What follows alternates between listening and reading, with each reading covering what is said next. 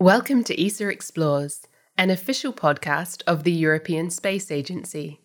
In this podcast, we take you on a journey across Europe and into the cosmos as we explore what it takes to go to space with the many people who make it happen.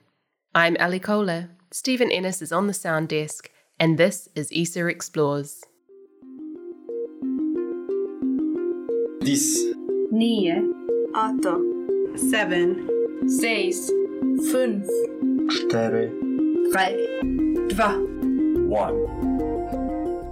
It simply wouldn't be a space podcast without an acronym, and in this episode, that acronym is ERA, or ERA. ERA stands for European Robotic Arm. At a weight of 630 kgs, it is an impressive bit of European built kit that will soon be launched to the International Space Station from Baikonur Cosmodrome in Kazakhstan. Once there, ERA will play a vital role in continuing space station construction, supporting science, and allowing astronauts and cosmonauts to access the Russian segment of the space station's exterior. The story of the European robotic arm is one of European innovation and international partnership, but it's also a tale of perseverance. We asked ESA's ERA project manager, Philippe Schoonejans, to tell us more about the arm, its strengths, and its challenges on the way from Earth to space. I'll just start by asking you to give us a brief explanation. What is the European robotic arm? Uh, the, well, the European robotic arm is, is a very long, large manipulator. It's more than 11 meters long. Thin and long. It, it has hands on both sides. It looks like a human arm, in fact, but so much larger. So it has an elbow, it has a wrist, it has a hand. But the peculiarity is it has the hand on both sides. So with that, it means it can it can move over to a handhold or base point. It can grapple it and then let go of the original one, and then uh, move over to the other side. Like like that, it like walks can walk over the Russian part of the International Space Station and cover the whole area there and, and perform its task. Okay, so this is unique, isn't it? Because we have a couple of other robotic arms on the station. But is this walking function the unique thing about the European robotic arm? And not fully unique. The, uh, the Canadian arm uh, can do it as well. Uh, the Japanese arm cannot. That's a fixed one, which is uh, on the uh, Japanese experimental uh, module. But I think with ERA, we are quite happy to, to have this function. And in addition, we have a, a, lot of flexibility in its operation. It can be operated from inside or from outside, so using a laptop or using external control panel. Can handle small payloads, but also very, very large payloads of up to 8,000 kilos. And it can do that with an accuracy of like five millimeters of placement. It's still very much state of the art. Okay, and going back to that question, so what does it enable that, say, the Canadian robotic arm doesn't? What are the advantages of, of sending this robotic arm to the station? Well, I think the, the, the key point is that the, um, the Canadian and the um, Japanese arm cannot reach the Russian segment of the space station. So there's no need whatsoever to argue that there's only one robot. I think we'll have robots in the end, uh, several robots in the areas of the of the ISS, and in particular, the, the ERA will come together with a new Russian module that's uh, being launched together with ERA to the, uh, to the ISS. It is the multi-purpose laboratory module. It will, as its first task, have to, in, to install a radiator on this module so that it can get rid of, uh, of its heat that's been generated by the equipment in this MLM uh, laboratory module, as it's called. And it will install an, an airlock, an equipment airlock, which allows to um, bring scientific experiments and scientific uh, instruments from and go, let them go from inside to outside and back in with robotics so that you don't need expensive, sometimes dangerous spacewalks with people to, uh, to bring the equipment outside. And uh, I think that's now the killer application for ERA. That's the main reason for to be there. And then in addition, it has a lot of other purposes that we will see in, in the coming years. Can you tell me a little bit more about the function of ERA in assisting with spacewalks? In two ways, it's relevant for the spacewalks. First of all, when uh, we need to bring scientific equipment outside to the space station to, to place it somewhere where it can do its uh, science.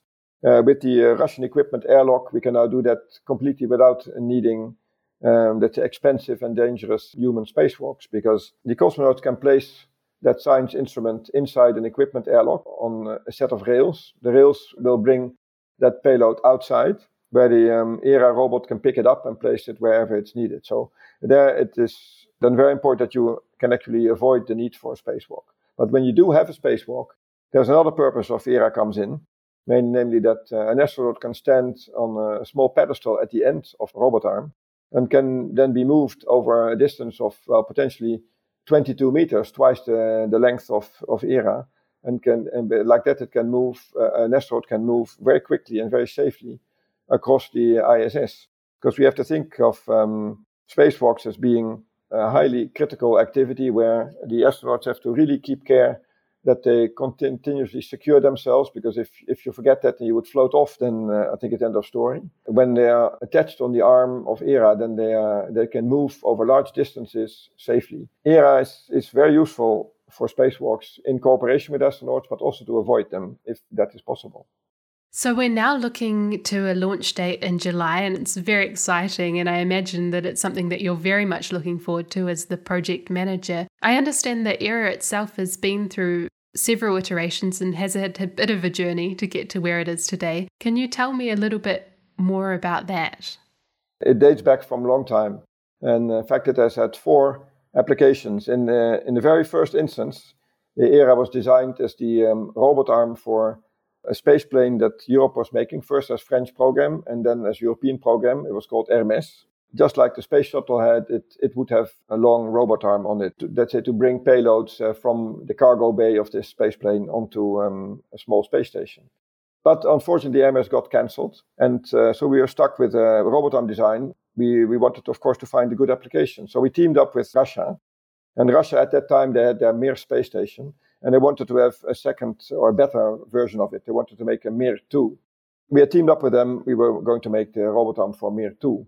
But then Mir 2 got cancelled because the Russians were preferring to join NASA, ESA, uh, Canada, Japan to build the ISS.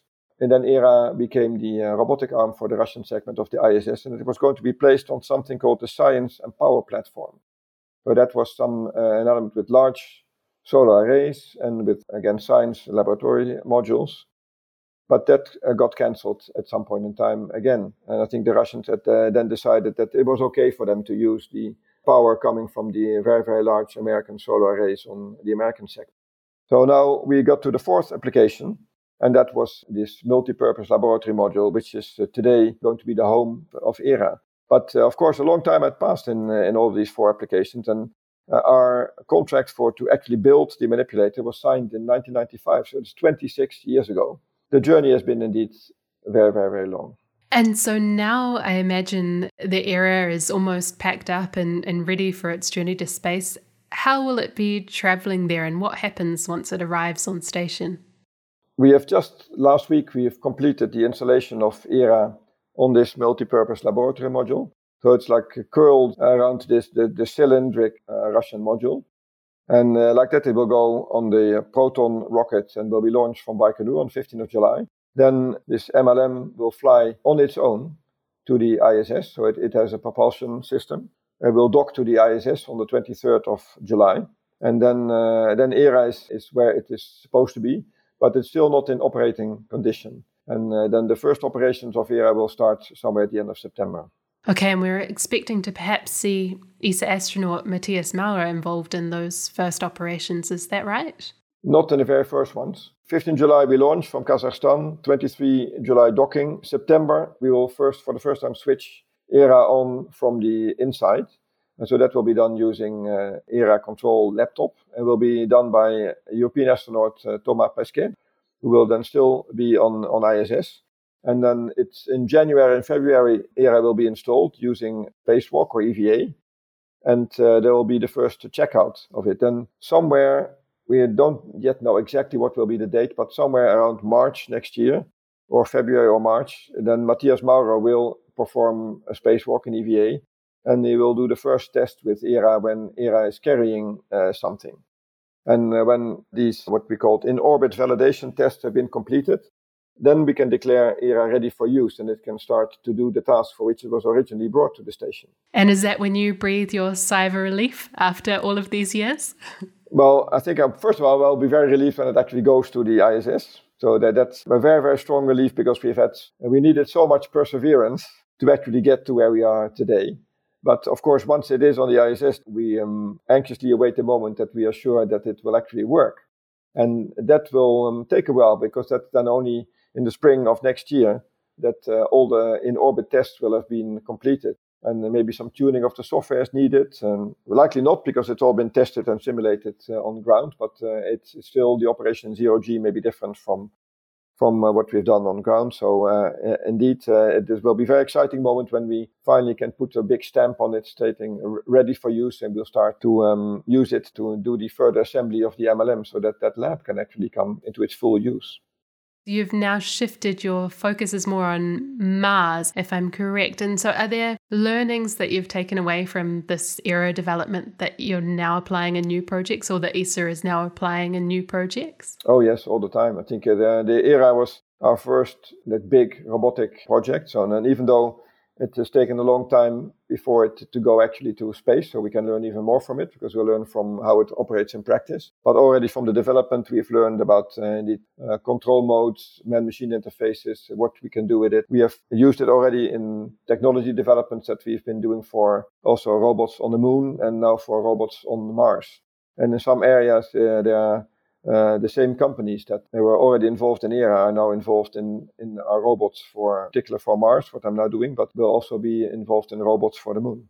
So yes, this is all contributing to our, our knowledge on robotics. And as I say, I think robotics is there to stay and uh, exploration should, should always be something where you have humans and robots working together to bring us further. Sometimes the robots go as explorers. So now I think today's state of the art is we can go with people to uh, ISS and the moon. Mars, we cannot yet, but we can go with uh, robots. They're paving the way for the next step is to go with people to Mars. Absolutely. Oh, that all sounds really good. Thanks for talking us through that, Philippe. We'll be watching keenly as this ERA launches in July. You can imagine that I will do exactly the same. I hope to be there.